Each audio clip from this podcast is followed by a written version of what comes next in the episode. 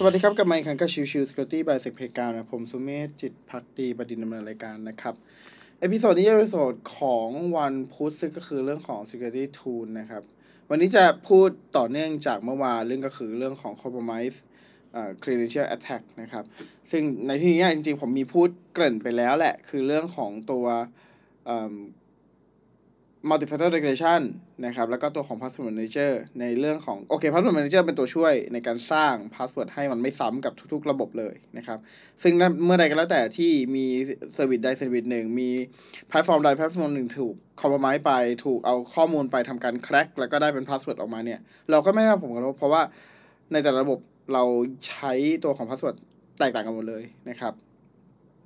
ส่วนอีก part หนึ่งก็จะเป็นเรื่องของตัว multi-factor authentication ก็คือเรื่องของการใช้การ authentication ที่มากกว่า 1 factor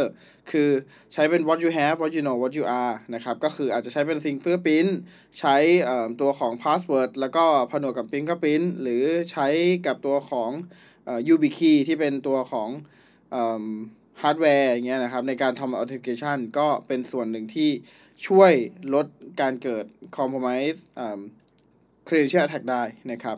อีก part หนึ่งที่สำคัญครับ ก็คือเรื่องของ threat intelligence ครับเอ่อ threat intelligence เนี่ยจะเป็นส่วนที่เป็นตัวช่วย monitoring ในเรื่องของตัวข้อมูลที่ถูกขายในโลกออนไลน์ต่างๆนะครับ ในโลก dark web หรือตัวของ deep web เองก็ตามนะครับ ส่วนเหล่านี้เป็นส่วนที่ทำการ monitor แล้วก็คอย ทำการแจ้งเตือนผู้ดูแลระบบนะครับ เมื่อมีการถูก compromise นะครับ แล้วว่าเอ้ยโอเค ตัวของ Account ของคนในภายในองค์กรของคุณนะ มีการถูกประกาศขาย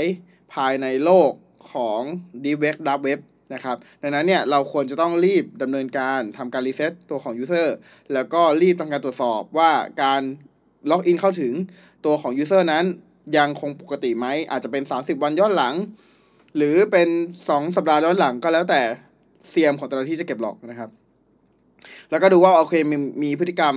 การล็อกอินที่ผิดปกติจากเดิมเท่าไหร่อย่างไรบ้าง แล้วก็ทำการเปรียบเทียบนะครับ สิ่งเหล่านี้เป็นเครื่องมือที่จะช่วยให้ตัวของ Compromise เอ่อ Credential Access เนี่ยมันลดลงนะครับ ความเสี่ยงที่จะเกิดขึ้นกับตรงส่วนนี้ก็จะลดลงไปด้วยนะครับ ซึ่งมันเป็นส่วนที่สำคัญนะครับ เพราะว่า ตัวขององค์กรใดๆก็แล้วแต่ที่ไม่ได้มีการตรวจสอบลักษณะแบบนี้เนี่ยก็อาจจะทำให้ในบางครั้งมีระบบบางส่วน ที่อาจถูกมองข้ามและถูกเข้าถึงได้นะครับ ดังนั้นเนี่ยก็ฝากไว้ประมาณนี้สำหรับในเรื่องของเครื่องมือในการที่จะป้องกัน หรือลดความเสี่ยงจากการโจมตีของ Compromise Credential Access Attack นั่นเองนะครับ โอเค episode นี้ประมาณนี้ครับ ขอบคุณทุกท่านที่เข้ามาติดตามรับชมใหม่สำหรับวันนี้ลากันไปก่อนสวัสดีครับ